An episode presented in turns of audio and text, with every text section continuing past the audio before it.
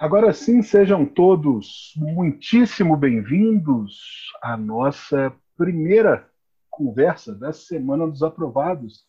Eu sou o professor Tiago Miranda, professor de língua espanhola, e me coube a honraria de abrir a, a semana é, de conversas, que já é uma tradição aqui no IDEG, que nós fazemos, que nós reunimos os, os aprovados que, que estiveram aqui conosco ao longo da, da sua preparação, para a gente conversar um pouco. Né? É um, um concurso que gera muitas dúvidas.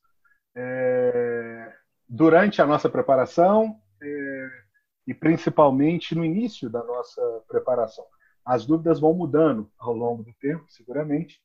E que melhor conversa, né? Quem melhor para falar sobre esse processo de que de um dos dos aprovados no, no CACD desse ano. A boca quase não segura o sorriso de ouvir, né, João? Um dos aprovados acabou, não mais, não mais CACDista, agora quer ser secretário, um, um, um, colega de estudos, um cara que eu tive a, a felicidade de ter como aluno de espanhol e que seguiu as minhas recomendações, deu tudo certo em espanhol, graças a Deus. João, para começar agora, é a primeira vez que a gente se vê assim, desde a aprovação. Meus parabéns como professor, como CACDista, como seu colega.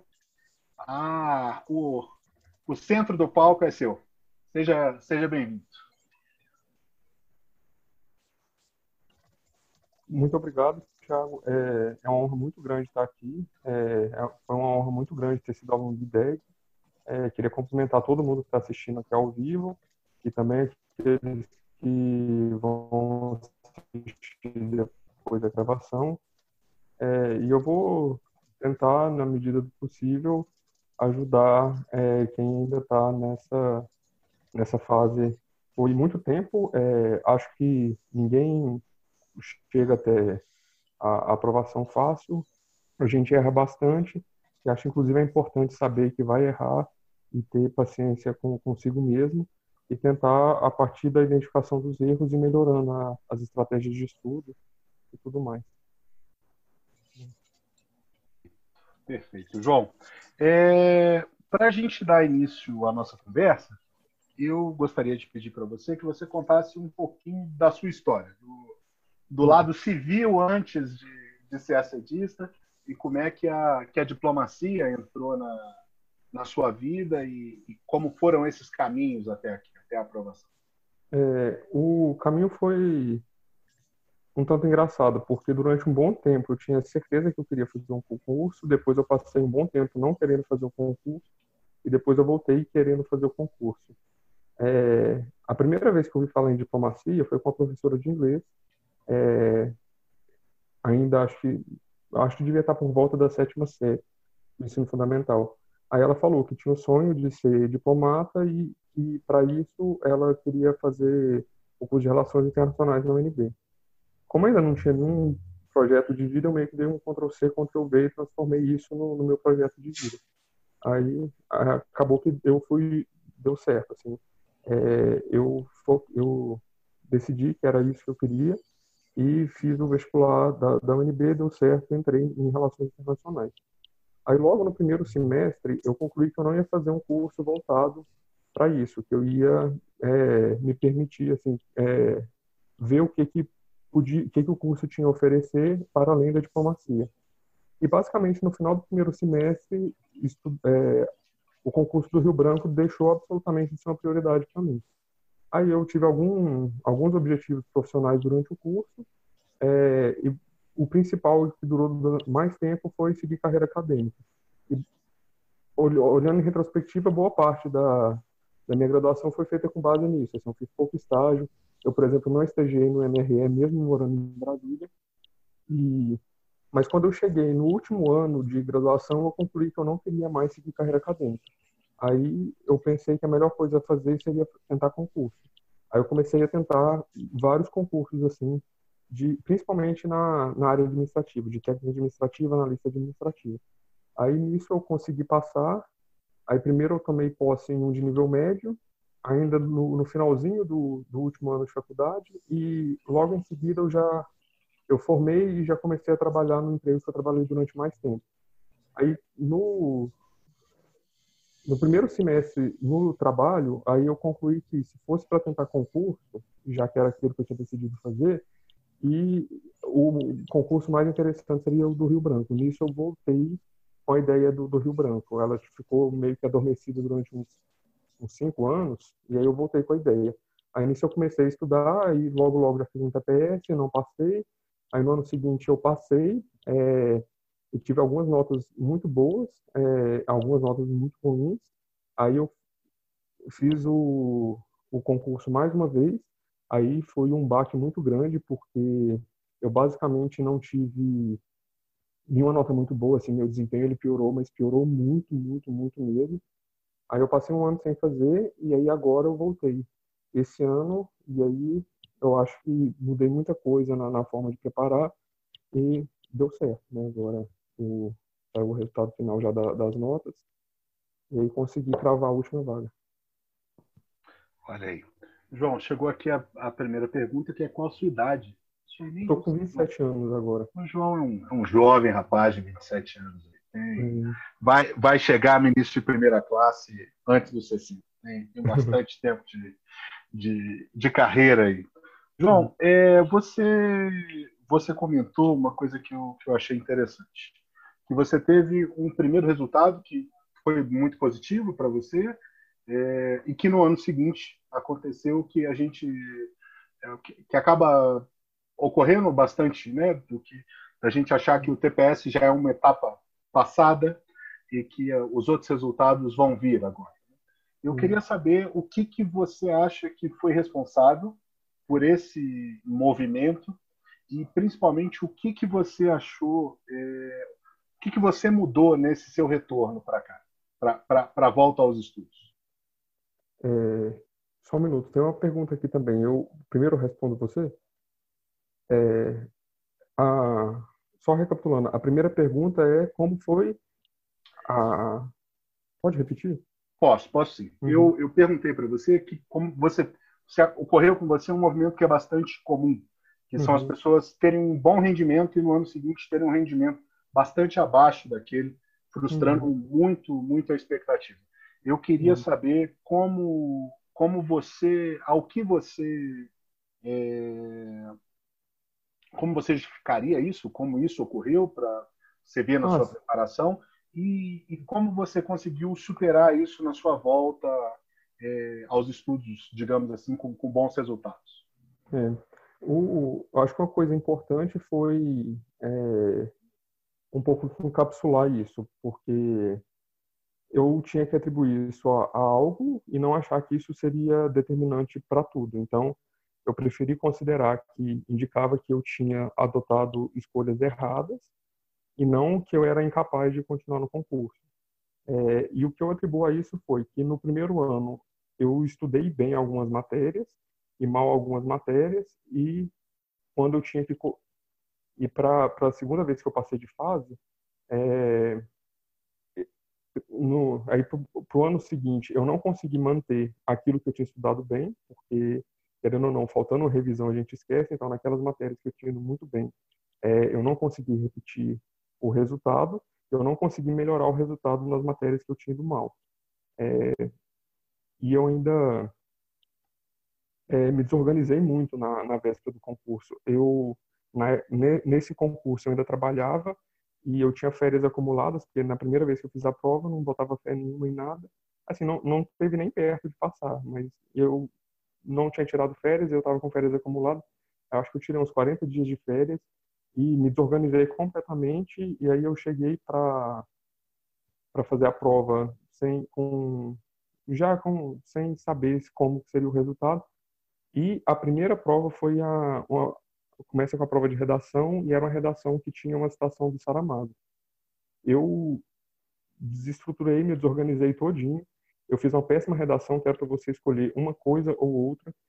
Numa, quem sabe você podia fazer alguma concessão, mas parece que eu escolhi uma coisa e no parágrafo seguinte eu me arrependi, fui para outra e depois eu terminei voltando meio que o argumento inicial, aí ficou confusa, ficou incoerente e eu já saí da prova de português sabendo que eu não tinha chance nenhuma naquele concurso. E aí, de fato, a correção foi terrível. Eu lembro que eu consegui ter notas muito, muito boas nos exercícios e juntando com a, com a nota da redação, eu fiquei muito pouco acima do, do mínimo para ser eliminado em português. E o resto aí já foi com aquele negócio, já estava fazendo prova com a garantia da derrota, e aí a minha colocação desceu muito de um ano para o outro. É, bom, vou, vou, pegar as perguntas aqui, depois eu, eu sigo aqui com, com o meu roteiro. O Irineu está perguntando assim, João, você trabalhou durante toda a sua trajetória e como é que você dividia os seus estudos entre trabalho e os estudos para o CACD?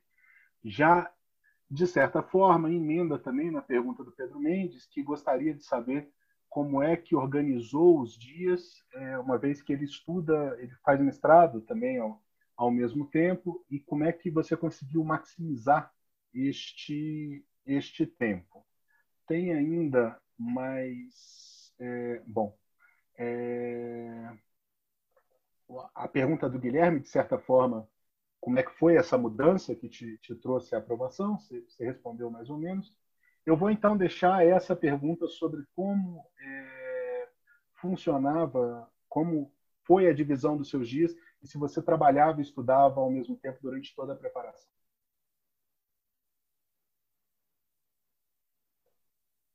João, você nos escuta? Então, é... sim, escuto. Durante a, digamos, a primeira fase da minha preparação, eu trabalhava e estudava.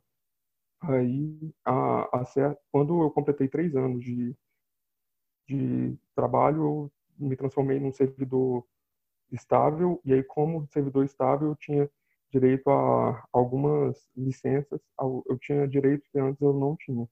Eu tentei reduzir minha carga horária, só que meu chefe não não tinha deixado. Aí eu pedi para ele para tirar a licença, a licença sem vencimento, é aquela licença para tratar de interesses particulares eu, que ele, sabe, ele sabia que ele já, eu trabalhava na assessoria internacional e ele sabia que eu tinha interesse eu, em fazer a prova do Rio Branco.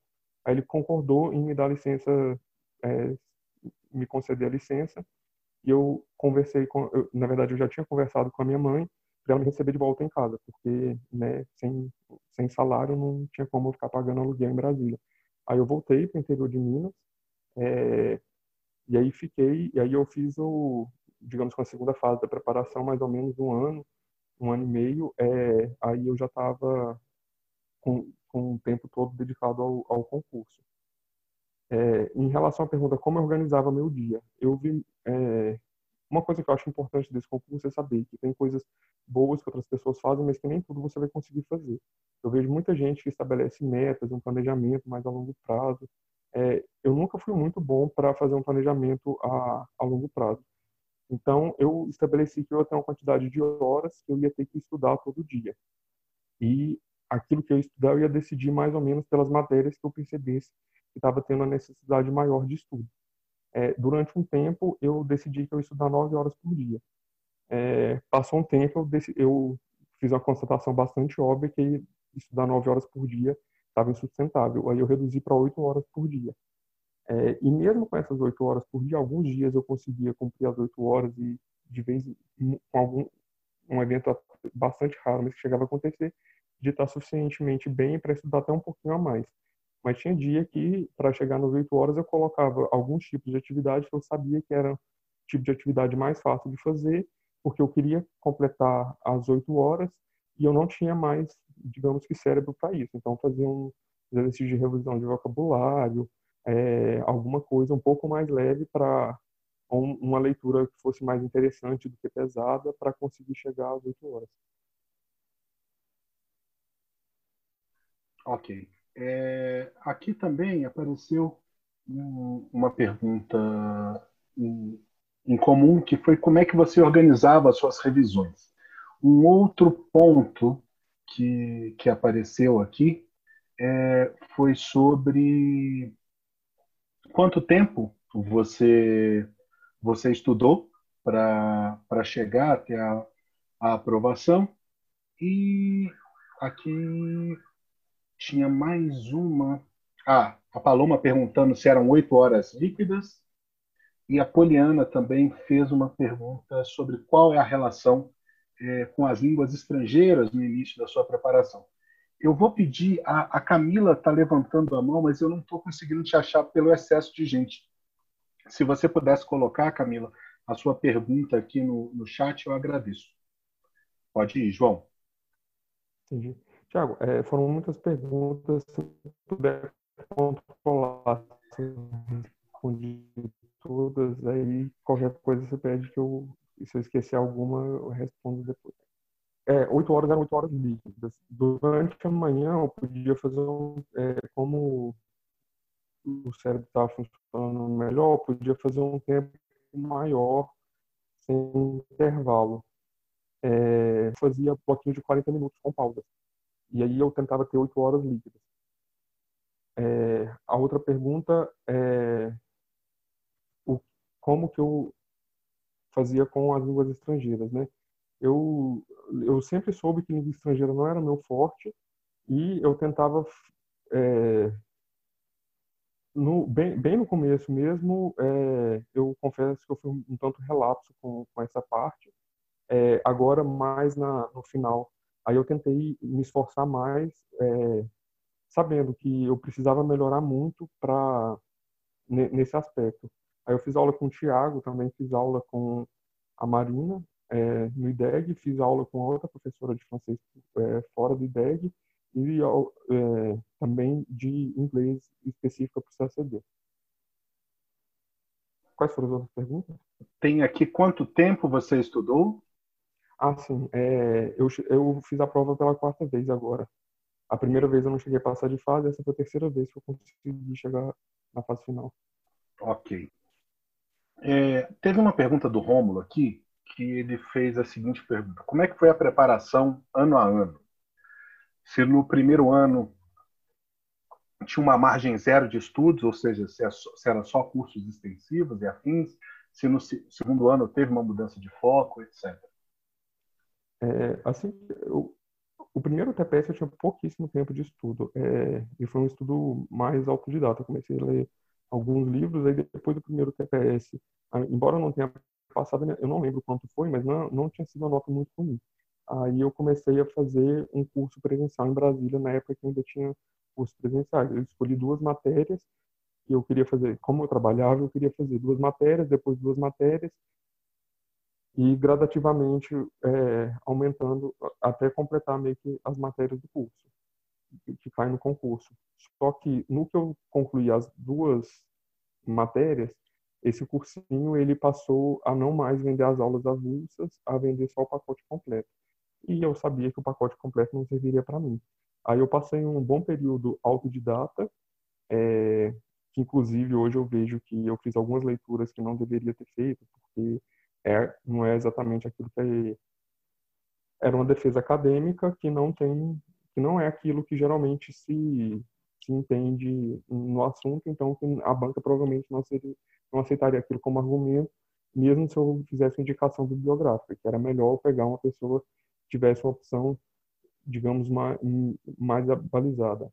É, e por último, que eu acho que fez uma diferença muito grande, foi que é, nesse último ano eu peguei e fiz curso extensivo, eu assisti curso intensivo de quase todas as matérias. E eu achei que foi muito bom, porque eu consegui identificar aquilo que eu estava bem é, e aquilo que eu estava mal. E não era assim, na matéria eu estou bem, assim, que dentro daquele tópico do edital naquela matéria falta leitura, falta conteúdo, no item seguinte já está bem. E aí eu acho que o curso extensivo foi muito bom para isso, ele funcionou como revisão, como forma de identificar isso. É, eu também fiz curso de aula, depois eu passei a assistir só da, das questões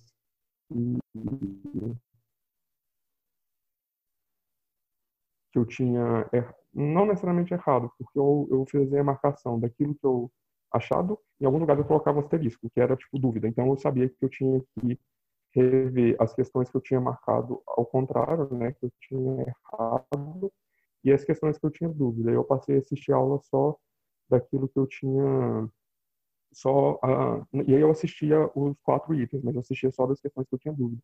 Eu acho que para quem vai desse ano para frente vai ser mais fácil, porque acho que o IDEG já vai indicar o, os horários de, de cada questão, então para quem quiser fazer assim vai estar mais fácil. E aquilo que eu acho que foi o mais importante de tudo, eu passei um ano quase, eu acho que comecei no final do ano retrasado, o curso de discursiva do IDEG. Aí eu consegui fazer bastante coisa de discursivo. E eu acho que isso era muito importante para manter um certo ritmo de estudo.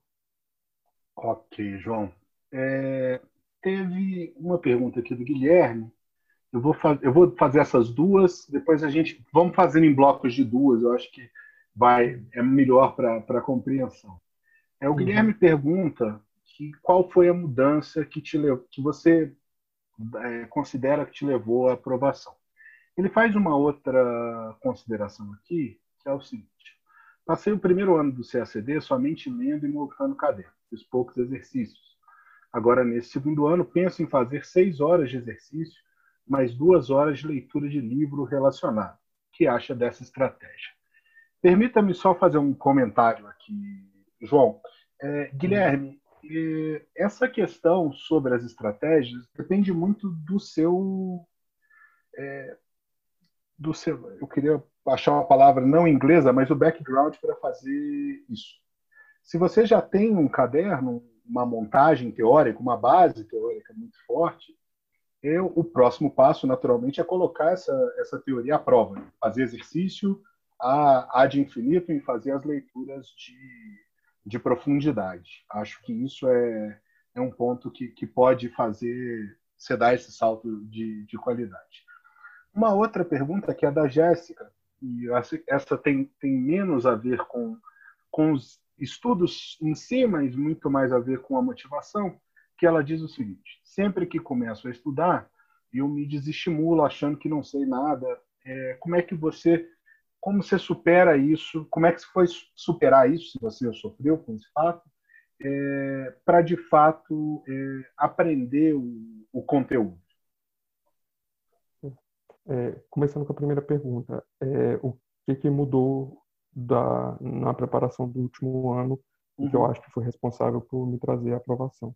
Uhum. É, não foi um fator só, foram vários. É, eu acho que ter deixado, não que eu tenha sido autodidata puro, mas eu geralmente eu lia, procurava ler muito e fazer algumas coisas para as últimas, para a fase discursiva já na no período pós-TPS.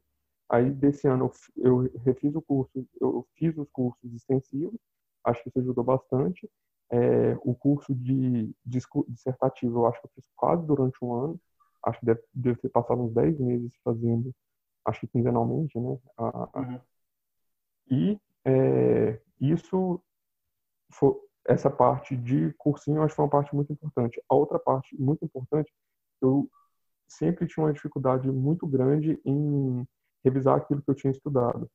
Então, muitas vezes eu fichava um, um livro e isso em história ficou caricato. Eu depois eu fui rever meus fichamentos para tentar consolidar em um caderno só.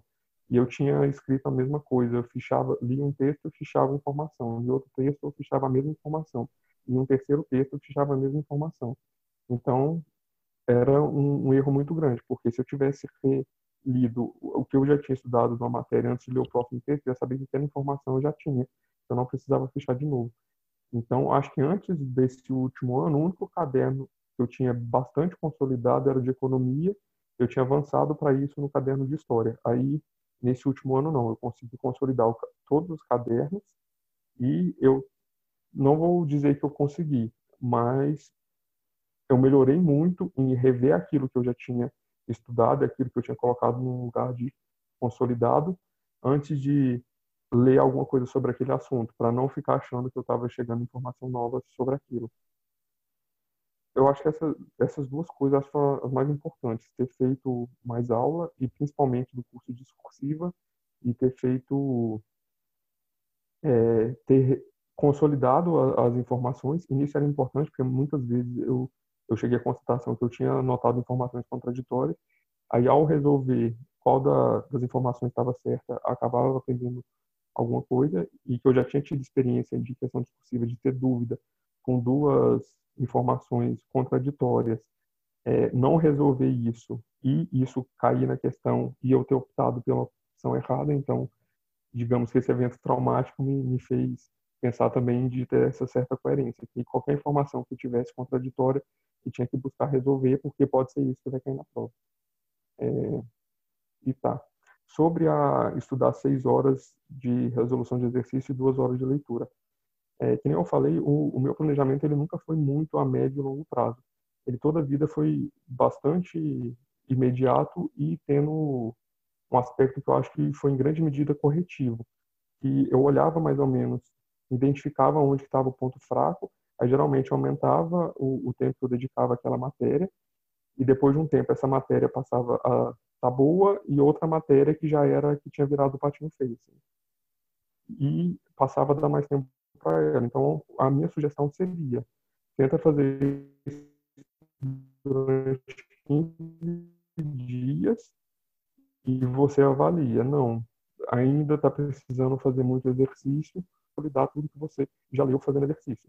Mas provavelmente a partir de certo tempo já vai fazer mais sentido você abaixar a carga horária de exercício para fazer uma, uma carga de leitura maior. E a partir de certa. Eu acho que o começo da preparação a gente lê muito manual, né, que eu acho que forma a base de tudo e que é o mais importante, assim, sem sombra de dúvida, nas matérias que tem manual, né. Geografia e política internacional já é mais difícil nesse aspecto, mas economia, direito e história tem que é, calhamaços, assim, tem alguns calhamaços que tem que ler e tem que ler mesmo, é inevitável. Aí, de algumas outras matérias é mais difícil, porque não tem essa consolidação tão grande em, em um ou em poucos livros só. E aí, depois disso, tentar ir complementando com leitura de outro capítulo, de artigo, conforme a necessidade.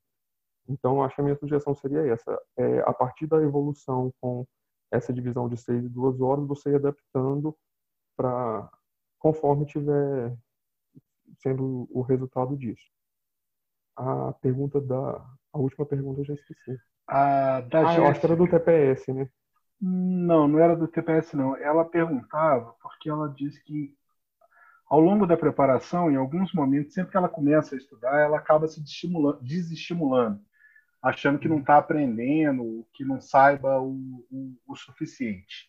O que que, o que que você, se você já experimentou isso, aí seria uma pergunta minha, e como você faria, e como você fez para driblar esse sentimento? É, eu acho pouco provável que alguém tenha chegado ao ponto de passar nesse concurso sem nunca ter achado que. A famosa é, síndrome de, de enganador, né? Tinha uma. Sem, assim, achando que eu nasci para isso, eu tenho todas as capacidades para passar nesse concurso. Acho que boa parte do tempo eu acho que eu estava pensando, por que, que eu insisto nisso? É, mas, assim, tem. E, e isso acontece em um âmbito mais geral, de vez em quando com matérias específicas, em alguns momentos é, eu pensava que o problema não era nem a capacidade, era a falta de método. Mas sempre tinha algum motivo para pensar que não ia dar certo. Eu acho que isso faz parte e de motivação eu tinha uma coisa que eu fazia que é uma mistura de motivação com procrastinação, que um do, dos jeitos de procrastinar é, dava menos peso na consciência era ver vídeos de, no YouTube de como não procrastinar e de vez em quando eu assistia vídeos assim de métodos de estudo, de é, sei lá, é, repetição espaçada, como fazer mapas mentais, como tentar lembrar, como umas leituras mais assim. Geralmente eu sabia que esse tipo de coisa a efetividade era baixa, então assistia só vídeo mesmo em vez de lá, ler um livro sobre o assunto. Mas em alguma medida é, isso podia ajudar por dá alguma ideia, ou você vê que, ah, não, de fato isso estava fazendo errado, é melhor mudar isso. E tem outra, e tem duas dicas bem mais, digamos assim, literárias para motivação, que eram dois poemas que volta e meia eu recorria a eles quando eu via que eu precisava de, de algum motivo de, de motivação. É, quando era meio que para entender que a preparação era dura e difícil mesmo, geralmente eu lembrava de dois versos do poema do Fernando Pessoa, O Mar Português, né? Que para passar além do bojador tem que passar além da dor. O poema todo ele é interessante assim para porque ele tem muito que disso de uma, que uma conquista exige muito sacrifício e eu acho que esses esses dois versos sintetizam bem é, esse aspecto do poema. E o outro é um que chama Viagem a Ítaca. Eu confesso que é o único poema que eu conheço desse escritor, salvo engano ele é egípcio, mas eu não tenho certeza. Então não foi escrito em português, você acha as traduções muito diferentes das outras, mas é, e eu não sei ele de cor nem dois versinhos assim, mas ele fala que é, é para você esperar que a viagem a Ítaca, é para você desejar que a viagem a Ítaca seja longa, porque é, isso vai te, te enriquecer e te deixar com, com mais saber. Aí fala que você pode encontrar desafios, aí vem umas figuras mitológicas, tipo, acho que Poseidon, é, que você pode encontrar isso no caminho, então seriam as dificuldades, mas que você não vai encontrar essas dificuldades a não ser que você tenha elas na sua mente. É, e além de que dessa parte que as dificuldades estão mais na sua mente, fala que o caminho tem que ser longo para você poder se desenvolver enquanto isso. Para você, aí fala que você vai conhecer cidades, vai conhecer gente, vai se tornar uma pessoa mais sábia e que você deve chegar em Ítaca já velho e já sábio, para você não esperar de Ítaca aquilo que Ítaca não vai te dar, e que na verdade o que Ítaca vai te dar é o caminho. O caminho para chegar até Ítaca é aquilo que você precisa. E eu sempre tive essa noção de processo muito grande, que eu tinha seria um, um pouco sofrido, mas eh, seria necessário esse processo todo para chegar até o, o final, assim. Então, que não e saber que o, o caminho é longo é importante, já que eu acho que a média de, de tempo é de quatro anos e meio, ou quatro anos de, de estudo. Então, você chegar no primeiro ano achando que no segundo vai passar, e eu me perdi já. É, tem mais alguma outra pergunta pendente ou era só essa de motivação? Nossa, tem muita coisa, meu amigo, que você está achando. Hum. Tá. Hum. É, um aqui que está perguntando, a Vitória pergunta qual é o seu método de revisão de conteúdos, uma vez que o edital é muito extenso. É, a Daniela Vargas pergunta é, que você falou que nesse último concurso ele fez algumas mudanças em relação ao que ele tinha do mal. Ah, esse aqui ele já ele já já comentou esse caso. Então, uma é sobre as revisões, a segunda, a Morgana, pede que você fale um pouco mais sobre a preparação para as provas de francês e espanhol. É, e a Bárbara faz uma pergunta: se você fez muitas leituras ao longo da preparação, uma vez que para ela parece que seguindo todas, cada sugestão de leitura de cada aula, de cada matéria, é impossível terminar todas as leituras. É, e abraçando com essa pergunta da Bárbara, tem uma da Laura Mirley aqui que diz, pergunta se você poderia citar alguns desses calhamaços é, que você disse indispensáveis para os estudos e se você estudou pelos manuais do candidato. Sim, é, pouca coisa eu estudei pelos manuais do candidato e quando eu, eu vou começar a responder da última, é, quando eu falava de manuais, quando eu falei de manuais, era, por exemplo, em, vamos lá, em economia. Eu li o livro do Mankey, que servia para micro e macro. É, eu li o livro do Krugman, que servia para economia internacional. É, e eu li o Cremot e o Jean Piaget de Economia Brasileira. Então, eu imagino que, eu não sei estimar, mas uma porcentagem muito grande do edital de economia estava coberta pela leitura desses manuais. Em História do Brasil, eu li Boris Fausto, li aquela coleção do Brasil Nação e o livro da Maria Ieda Linhares. Há uma certa repetição nisso, mas história principalmente no começo, foi uma matéria que eu li, eu acho que inclusive demais, assim, depois eu passei a, a eu, tinha algo, talvez a leitura de dois desses três já seria suficiente. E em HPEB, o livro do Servo, eu, já, eu tinha lido na faculdade, e eu reli, eu acho boa parte dos capítulos, se não ele todo. E tem o que o Luigi chama de A Bíblia Preta, que eu acho um livro de Gal, novo, também li. E acho que teve mais um manual de geral de HPEB que eu li. Não lembro. E eu li também aquela é, coleção Pensamento Informático Brasileiro, salvo engano, que aí tinha, era outro calhamaço, que aí tinha, acho que até o, a República Liberal tinha, acho que desde Alexandre de Guzmão, até não só chanceler, mas alguém que tinha sido importante para a política externa brasileira. E aí outra matéria direito. É, direito constitucional, eu já tinha estudado para concurso antes e então acabei não lendo nenhum manual. Mas aí manual eu li o do Resec, que eu acho que foi muito bom, embora ele seja fraco em alguns aspectos. Aí depois eu tentei compensar com o livro do Mazzuoli, só que eu acho que o Mazzuoli tem algumas coisas que simplesmente não seriam aceitáveis para banco. Então eu, eu recomendo pegar um manual melhor para ler com Sloboda do que seguir as minhas orientações. E geografia, embora não não cubra o edital todo, eu acho que um livro que foi fundamental para minha preparação foi o Milton Santos, é, Território e Sociedade, no início do século XXI. Se o nome não foi esse, é muito parecido com esse. É Milton Santos e é, acho que uma, é, esqueci o nome. Ele tem uma coautora, não sei se é Maria e alguma coisa com ele depois. Mas enfim, esse foi um manual também, mas é, o manual de geografia ele não não cobre tudo. Ah, uma menina respondeu que é Maria Laura Silveira. Isso mesmo. É, e aí eu acho que boa parte da, da, de tudo depende dessa base, né? Sem essa base, para você ter uma noção meio que geral da, daquela matéria, não adianta ficar lendo um artigo científico ou coisa assim, coisa muito específica, se você não sabe encaixar aquele específico no, no geral da, da matéria. É, vamos lá. As outras perguntas, eu tinha que ter pegado um papel para anotar as perguntas. é, não, tem, fique tranquilo, estou aqui para servir de papel. Uhum. É, para contar um pouco mais sobre a preparação para as provas de francês e espanhol. Espanhol. Espanhol, o, eu já, eu, durante algum tempo eu fiz aula com um professor particular quando eu ainda morava em Brasília. Aí eu passei um bom tempo sem e depois eu retomei com o Tiago fazendo o curso no IDEC.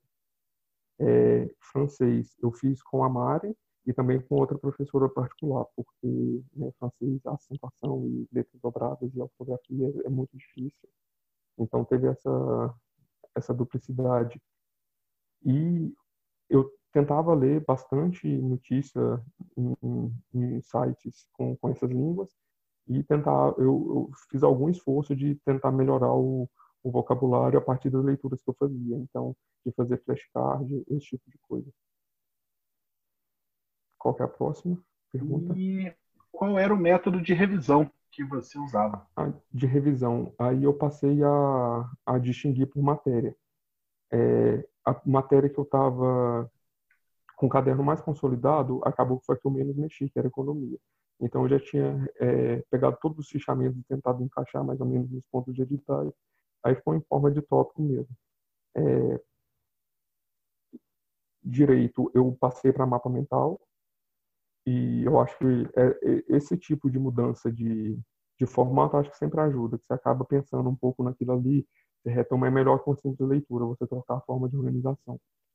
Aí, direito, tanto o direito interno quanto o direito internacional ficaram em forma de, de mapa mental. É, eu fiz história em mapa mental e fiz uma parte de política internacional em mapa mental. E um que eu acho que ficou muito bom foi geografia. Eu também coloquei mapa mental. Aí depois disso, eu tentei criar um. E aí eu fazia a revisão. Eu, ao, ao fazer os mapas mentais, eu já estava fazendo uma forma de revisão. E com, em alguns momentos, é, por exemplo, véspera de TPS e véspera da, das provas, eu tentava mais ou menos lembrar do, do que, estaria no mapa mental e depois eu colocava em outra cor aquilo que eu tinha esquecido. Eu fiz o mapa mental no computador e tentava fazer isso no papel. Aí depois eu tinha que tentar lembrar aquilo que eu tinha esquecido. É, depois disso, para as matérias de economia brasileira, política internacional e história do Brasil, eu estava insatisfeito com, com o mapa mental, porque eu estava achando difícil a visualização. Aí eu cheguei num, num não cheguei a aperfeiçoar ele, mas eu, eu, acho que é uma ideia bastante interessante. Foi uma, foi uma eu passei a fazer uma tabela, porque eu acho que a, que, a, que precisava para a história do Brasil política internacional ter, ter duas entradas. Por exemplo, é, muitas das vezes você precisa saber muito bem é, um período de um presidente. Então, colocando em forma de a minha tabela era assim, na, nas colunas era o, uma, tipo uma linha do tempo. Começava lá é, antes do, do, do descobrimento, né? Começava com tratado com a era a bula papal, aí tinha uh, o Tratado de Tordesilhas, e aí ia. No primeiros períodos históricos assim gigantescos, quase um século, aí no Império já passou a ser por gabinete e aí chegou na República já por presidente. Aí para cada presidente, aí na coluna a coluna era meio que temática. Aí tinha eu comecei com política interna e depois eu subdividi. Eu coloquei é, Constituição, para quando tivesse é, uma, alguma atualização constitucional, colocar algo sobre a Constituição e alguma outra mudança mais institucional. Aí a parte política interna geralmente vinha, sei lá, composição de ministério, esse tipo de coisa, uma coluna para eleições. E é, aí colocava a mudança partidária e tinha uma para revoltas, né? Revolta da vacina, é, contestado, aí tudo tinha uma colunazinha. Aí vinha de economia brasileira, que acabei que eu não desenvolvi muito, e aí tinha toda a parte é, meio de política internacional misturada com história. E aí eu tinha uma coluna para que chamava só política externa, para se tivesse algum conceito, algum discurso muito significativo de política externa, e depois as relações bilaterais. Aí vinha Argentina, é, de vez em quando, Argentina, Paraguai e Uruguai estavam juntos, porque costumava ter muita repercussão na política de um, era muito vinculado aos, geralmente tinha uma vinculação muito grande, né, na, na política latina. Aí tinha uma coluna meio que residual para a América do Sul, aí Estados Unidos, é, Grã-Bretanha, França, e que aí, o, no meu ponto de vista, o melhor disso era que se eu precisasse estudar Dutra, por exemplo, eu podia pegar aí política, governo Dutra, Aí eu tinha todas as informações da política interna dele. É, depois eu tinha uma informação sobre a economia e eu tinha a informação sobre, é, da política externa com todos os outros países. Agora, por exemplo, se eu precisasse já fazer uma revisão é, de Argentina, eu podia pegar pela coluna. Então, ia saber, por exemplo, durante a República Liberal, é, como foi a relação com a Argentina. Aí eu pegava pela coluna, eu via Dutra, Vargas, Café Filho é, JK, né, é, Jânio e Jango. Aí eu podia fazer assim, e eu acho que essa forma de visualização com essas duas entradas é, era bastante útil.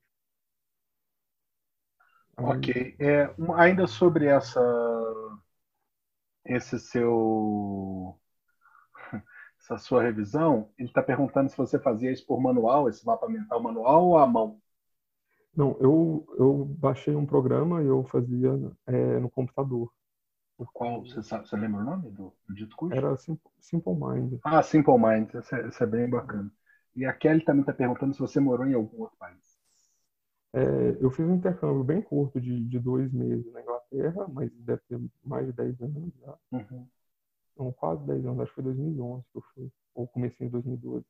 E eu fiz um semestre em Montreal, no Canadá. Muito bem. É, ainda, Ainda sob revisões, a Paloma pergunta qual era a periodicidade das suas revisões. É, quando eu constatava que aquela matéria estava ruim, assim, que ela estava fraca e ela precisava ser revista. E aí era assim, fiz uma questão é, fiz uma lista de questão objetiva e foi um desastre. Eu me preocupo com ela.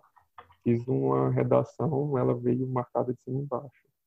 Tem que preocupar com essa matéria. Entende. Falando em matérias, já entra aqui na questão do Christian também. É, qual matéria você teve maior dificuldade e como é que você lidou com isso? É, a Marcela fez uma pergunta aqui também sobre como é que conciliou os estudos do mestrado. Marcela, quem está fazendo mestrado é um outro CACDista, só trabalhava e, e, e, estudava. Mas ela faz uma pergunta: como é que você dividia o tempo entre, entre trabalho e estudo? E a última do bloco é que se você estudava todas as línguas estrangeiras ao longo da semana ou você organizava por ciclos? Hum, vamos lá. É, eu tentava ler. Eu, tem muito, eu tinha dificuldade com leitura de notícias, que na verdade eu gostava de ler muito. E, e tem gente que tem dificuldade de não se atualizar. Eu tinha que me podar para não passar muito tempo lendo notícia de jornal. Eu tentava dar uma olhada abrir pelo menos um site em cada língua e dali tentar ler alguma coisa, é, o que é um exercício, digamos assim, de baixa intensidade, né? É, mais voltado para o concurso propriamente dito, essa parte servia bastante para aquisição vocabular. é, e mais voltado para o concurso, aí era no, no, ritmo do curso. Se o curso me pedia uma redação numa versão por semana, era o que eu fazia. Se pedia uma redação para uma semana, uma versão para outra, eu fazia. Eu basicamente não tive um, um, ritmo próprio meu, eu fui seguindo o ritmo do, dos cursos que eu estava fazendo. Matéria que eu tive mais dificuldade é de língua inglês e francês. É, foram matérias que eu tive dificuldade e que as notas não foram exatamente boas. É, de matéria de conteúdo, eu esperava ter tido uma nota melhor na prova de direito, porque na verdade eu esperava que tiver, eu esperava cair muito direito internacional, que era uma matéria que eu achava que eu tava, que eu tinha dedicado bastante, e era uma matéria que eu sentia que eu estava melhor, é, e caiu pouco direito internacional, caiu muito direito constitucional. É, e economia, eu, eu acho que era uma matéria que o retorno não era proporcional ao esforço que eu colocava no, na matéria. O, eu, eu nunca achei ruim a economia, na verdade, eu sempre eu gostei, me interessava e dedicava um certo tempo, mas parece que o, o retorno disso em, em questões objetivas e discursivas nunca foi proporcional ao tempo e esforço eu colocava. E dentro de economia, duas coisas específicas: balanço de pagamento e contabilidade nacional. Eu nunca consegui guardar isso por mais de um mês. Então, e sabendo disso, eu deixei para estudar isso mais na véspera, porque eu sabia que eu ia e aquela a parte também de diferença entre oferta monetária, base monetária, é, quando há expansão monetária, quando há retração monetária, moeda estrutural, é, a outra moeda é não é escritural e ao, que, é, que bancos esse tipo de, de coisa eu tinha uma dificuldade muito grande eu esquecia bem rápido. Então acho que dentro das matérias de conteúdo era economia e dentro das matérias da, das matérias de língua inglês e francês. Como você dividia seu tempo entre trabalho e estudo? É, assim o, o trabalho é, costuma ser um, ser um tanto cansativo então chegava nessa época eu, eu fazia mais exercício físico, eu estava na, na academia, então geralmente eu chegava do trabalho, fazia academia, aí chegava cansado, suado, tomava um banho, aí começava a estudar. Eu acho que essa quebra era era importante e, e principalmente o exercício aeróbico, né? E, eu não sei, eu acho que musculação não ajuda muito nisso. Aí, sei lá, correr na esteira ajudava. Aí chegava e tentava estudar e tinha que comer também, e aí estava um pouco cansado depois da janta, esse tipo de coisa. É, mas eu tentava, tentava estudar de noite e durante finais de semana, deixando assim uma tarde. Mais alguma temos, pendente? Temos mais aqui. É, e como é que, se você estudava todas as línguas estrangeiras por semana, organizava em ciclos? Ah, então, é, eu, eu não respondi muito claramente essa parte. Eu tentava, é, não necessariamente que eu conseguia ler em todas as línguas todos os dias, mas eu, eu tentei isso durante um, um tempo, então era algum contato com cada língua diário e o resto, terça-feira é dia de francês e quarta é de espanhol, é não. Assim, basicamente, amanhã tem que pegar é o, a deadline, aí tem que fazer dessa matéria. Entendi. É, aqui, mais três perguntas. É, se você tem noção de quanto você investiu em termos financeiros por esses quatro anos. A segunda é uma muito boa pergunta aqui. O que você achou da prova do, ano, último ano aos anos anteriores, comparado aos anos anteriores? E um xará meu pergunta aqui se nesse planejamento de oito horas diárias incluíam. Tiago, eu estou com problema com o áudio. Tá me ouvindo? Eu não tô escutando. Alô, alô? Todo mundo me escuta, gente? Ou tá cortando? Alô? Alô? Ah, eu acho, eu acho que é, é com o João que não tá, que não tá chegando. João? João? Deixa eu me mandar uma mensagem para ele aqui.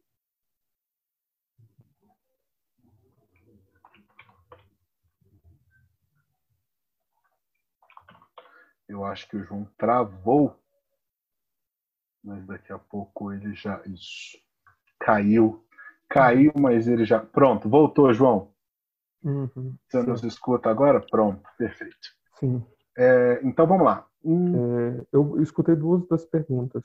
Eu acho que você tinha anunciado que faria três, né? Isso. Aí a última é desse seu planejamento de estudo de oito horas.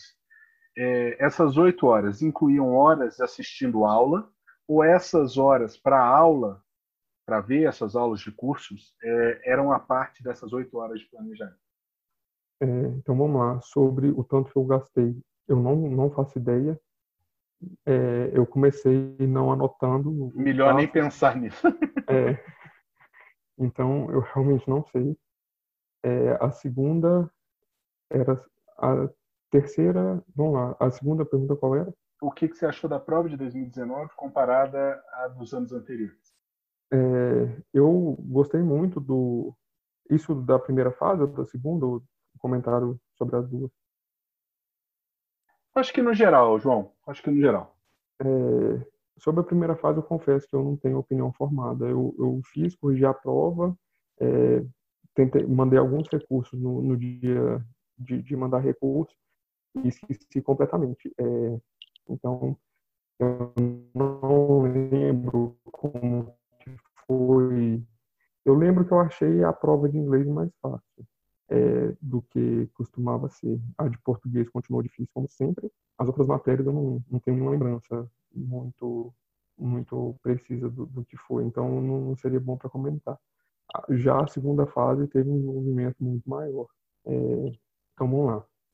Eu achei o, o estilo de, de pergunta não, não mudou muito com, com a troca de banca parece que, na verdade, quase nada manteve muito do, do que era antes. Um, geralmente, desse motivador, um comando e três tópicos. Esse padrão para as provas de conteúdo acho que se repetiu várias vezes. Eu gostei muito da, da subdivisão em, em 10 quesitos, porque é, fica muito mais transparente aquilo que esperava da pessoa e você consegue identificar o que, que você respondeu e o que, que você não respondeu. E a, acho que foi isso já, já teve concurso, acho, com, com questões bem mais fora da casinha do que isso. Né? A do BPM5 contra a BPM6, por exemplo. E a última que era sobre o planejamento de estudos, se essas oito horas diárias suas, elas seriam só para assistir aula, contavam como oito horas ou esse horário de ver aula era a parte dessas oito horas? geralmente a, a parte da aula entrava nas horas que eu precisava de cumprir oito, mas que eu já estava muito cansado. Então era um tipo de atividade de, digamos assim, baixa intensidade que eu colocava para. Era um, um, Não acho que seria um auto engano, mas era uma compreensão assim de, de mim mesmo que estava difícil e que se eu lesse alguma coisa muito difícil, eu provavelmente não reteria nada. Justíssimo. É... Ah, apareceu algumas vezes essa pergunta aqui que Quantas matérias você estudava por vez? Eu não, não tenho um número exato. É, era realmente naquilo que eu via que eu estava tendo dificuldade. Tem muita gente que consegue estudar é, uma divisão muito clara. Eu, eu prefiro estudar um, um, número menor de matérias, mas uma quantidade maior. Eu preciso ver que eu estou progredindo naquilo. E se eu puder estudar uma matéria, sei lá, só uma hora e meia no dia, eu tenho a sensação que eu estou naquele capítulo já tem uma semana inteira e que aquele capítulo não vai acabar nunca e aquele livro então vai demorar tipo dois meses para acabar então eu, eu me, me faz bem eu avançar em uma matéria. Como não dá para você avançar muito em muitas matérias simultaneamente, eu geralmente identificando aquilo que estava pior dentro de, um, de, uma matéria, e aí depois, ah, não, eu estava muito ruim em teoria da firma. Então, estudava teoria da firma e provavelmente o próximo, aí eu estava estudando teoria da firma, algum ponto de direito internacional, acho que umas três matérias simultaneamente eu conseguia levar. E alguma coisa de história. Aí saiu uma. Acabou teoria da firma, sei lá, entrar é, as, a parte climática, ambiental de geografia. Aí eu tentava manejar desse jeito. Sem pegar uma matéria só estudando, mas estudando meio que um ponto daquela matéria, opa, melhorou. Colocava outra matéria. Hum. Pá, agora sim, entendi. É, tem aqui mais umas algumas perguntas. Primeiro, se você treinava dissertativa desde o início da sua preparação? é, as segundas da Raíssa, que é se você tinha algum plano B de trabalho e se tinha medo de nunca passar. Uh, e a terceira desse bloco, da Marcela, que a partir de que momento da preparação você começou a tentar simular o TPS por completo? É, eu nunca simulei o TPS por completo. Geralmente eu resolvia o TPS por matéria. Então eu pegava alguma matéria e os últimos três TPS, os últimos cinco TPS, eu era mais preocupado em ver a, a mesma matéria durante vários TPS do que pegar um TPS para fazer. É, sobre as discursivas, no começo eu não estudava para discursiva especificamente, geralmente era pegava alguns cursos bastante espalhados é, no pós-TPS, e nesse último ano agora, que aí eu fiz uma, uma preparação mais longa de, de estudo discursivo. Mais alguma? É, mais algumas. Falamos das discursivas, falamos também. Eita, que sumiu tudo aqui.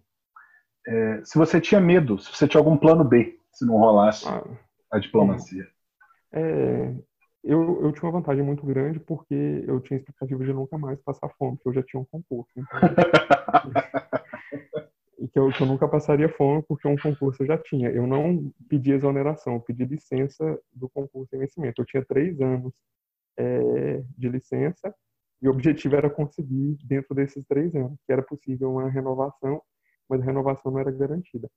É, e durante esse último ano eu ainda tentei mestrado, porque chegou uma certa altura que eu achei que precisava, que estava tentando pausar a vida estava parada, porque né, a vida estava parada mesmo. Aí que eu, pelo, se eu não conseguisse passar no que pelo menos eu voltaria no emprego. eu gostava é. muito do meu emprego. É, eu, eu fui lotado na assessoria internacional, então eu tive um certo o contato que eu não tive com o MRE quando eu estava na graduação fazendo um estágio, por exemplo, eu tive no, no último ano de serviço. No primeiro eu fui, os dois primeiros anos, não foram exatamente dois anos, acho que foram um pouco mais de dois anos. Eu fui lotado na parte bem burocrática, aí depois eu consegui ser remanejado para assessoria internacional. Aí eu achava o serviço interessante, inclusive era motivação para eu podia muito bem estar ali como diplomata cedido trabalhando na assessoria da, daquele ministério. Aí foi bom. E aí o, o, o plano B era voltar pro assim. Se nada desse certo, voltava pro, pro emprego eu, antigo. Eu acho. É. Tem mais. Teve uma pessoa que perguntou se eu estudava só para o TPS ou para a segunda isso, fase. É, eu tentei fazer isso concomitante, porque se você não passar na primeira fase, você não tem direito de fazer a segunda. E a nota que mais vale é a segunda. Então é um negócio que, assim, cada um sabe da, da, das suas dificuldades e das suas peculiaridades, mas eu acho que o ideal é tentar fazer um pouco da, das duas coisas. É, nesse último ano, eu fiz, que eu acho que ajudou um tanto, foi fazer o curso extensivo de história geral. É, eu não li nada de, de história mundial, né? Mas fazer o curso foi bom, porque eu peguei aquela tabelinha que eu estava fazendo e colocava por país. Além de colocar relações com o Brasil, eu colocava o que estava acontecendo lá. Uhum. É, teve algumas coisas que deu certo, por exemplo, a, ah, eu lembro do TPS, caiu muita coisa de China e muita coisa dos Estados Unidos. A, as questões de China eu consegui responder bem. Eu tinha achado que eu tinha estudado muito não muito, mas que eu tinha estudado um tanto de história dos Estados Unidos, mas a parte dos Estados Unidos já, já não consegui tão bem. É, e eu fiz bastante exercício do, dos TPS anteriores, inclusive é, também fiz curso de exercícios objetivos para né, estar tá afiado para o TPS, porque não é porque você passou no TPS uma vez que você automaticamente vai passar de novo. E eu tentei também fazer o curso de discursivas do, durante um ano. E foi muito bom. Eu já tinha passado no TPS é, duas vezes. Essa foi a terceira vez que eu passei no TPS. E eu tinha, eu melhorei o meu desempenho comparando comigo mesmo. Eu acho que na primeira e na segunda vez eu não tinha muita expectativa de não que eu não tinha muita expectativa, eu estava naquilo que chamam de zona cinzenta, eu acho. Ou pelo menos eu não sabia antes do. Porque você primeiro corrige com o gabarito provisório, e esse gabarito vai ser alterado. Você não sabe se as alterações vão ser favoráveis ou contrárias àquela nota que você tirou.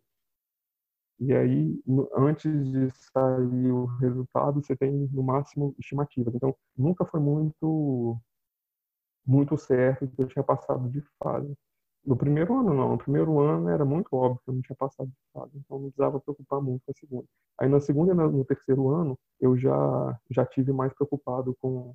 Já tinha uma expectativa de ter passado de fase, e principalmente na terceira tentativa, é, eu acho que eu ainda. Eu, eu tive um. Eu não tenho certeza, mas eu acho que eu tive um desempenho pior. Na, na segunda fase eu tenho certeza, mas eu acho que na primeira fase eu também tive um desempenho pior na terceira tentativa. E nessa quarta tentativa, não eu já tive um, uma nota bem mais alta. Eu já falei, assim, é, possível tudo é, mas a, a, tomando como base histórica, a minha nota deveria ser suficiente para passar no TPS. Eu pensei, ah, se eu melhorei com, em relação a mim mesmo na, em relação à primeira fase, eu espero que o mesmo aconteça em relação à fase discursiva. E aí, isso me, eu acho que me serviu um esse pensamento, acho que me motivou um pouco também. Tá certo. João, eu vou passar para as nossas quatro últimas perguntinhas aqui. Eu vou fazer as três primeiras e a última eu vou deixar como uma pergunta, como uma resposta e também como uma mensagem é, final. A primeira é que, se você considera que o seu nível de inglês era intermediário ou avançado quando começou a estudar para o CACD e como é que você lidou com a dificuldade dessa prova. A segunda é, como você organizava as leituras complementares, os livros extra, né, que, que sempre são de profundidade, que eles chamam. E o Everaldo também fez uma pergunta interessante, que é como acompanhar as notícias importantes da mídia contra horas isoladas de estudo. Porque toda vez que ele vai, é, ele fica muito tempo estudando, ele acaba se desatualizando sobre política internacional. Entendi. É, vamos lá. O meu nível de inglês, quando eu comecei a estudar, eu acho que ele era enferrujado, assim. Ele podia melhorar um tanto desenferrujando. E eu acho que foi isso. É, eu sabia que não seria uma matéria que puxar minha nota para cima, é, e eu tentei fazer o. Eu fiz alguns cursos para tentar meio que melhorar dentro do possível no, no inglês. Mas era uma, eu sempre tive dificuldade em dedicar tempo a línguas pelo fato de não ser muito palpável que você aprendeu alguma coisa ali. Então, geralmente, quando você termina de ler um capítulo de qualquer matéria de conteúdo, você tem a sensação de falar assim, olha, eu tenho, sei lá, essas cinco informações pontualmente que eu não sabia e que hoje eu sei. Sei lá, em economia, antes eu não sabia para que servia esse gráfico, agora eu sei. Eu não sabia qual tinha sido a política externa de tal presidente, agora eu sei. Em, em línguas eu acho muito frustrante isso de você aprende e não sabe. Eu acho muito mais difícil ter a sensação que está avançando. E aí com isso, geralmente o tanto que eu que eu tinha como meta de estudar com línguas, eu acabava no meio do caminho trocando muito para matéria de conteúdo. Por, por ter essa sensação que eu estava aprendendo. É mais palpável aprendizado. As próximas perguntas eram quais mesmo? Opa, tá travado aqui. como é que você organizava as leituras complementares e como é que você fazia para acompanhar as notícias? Ah, pois bem, leituras complementares. Eu geralmente quando eu decidia que algum ponto estava problemático, eu via se estava faltando uma leitura básica, uma leitura mais avançada e lia nesse nesse instante.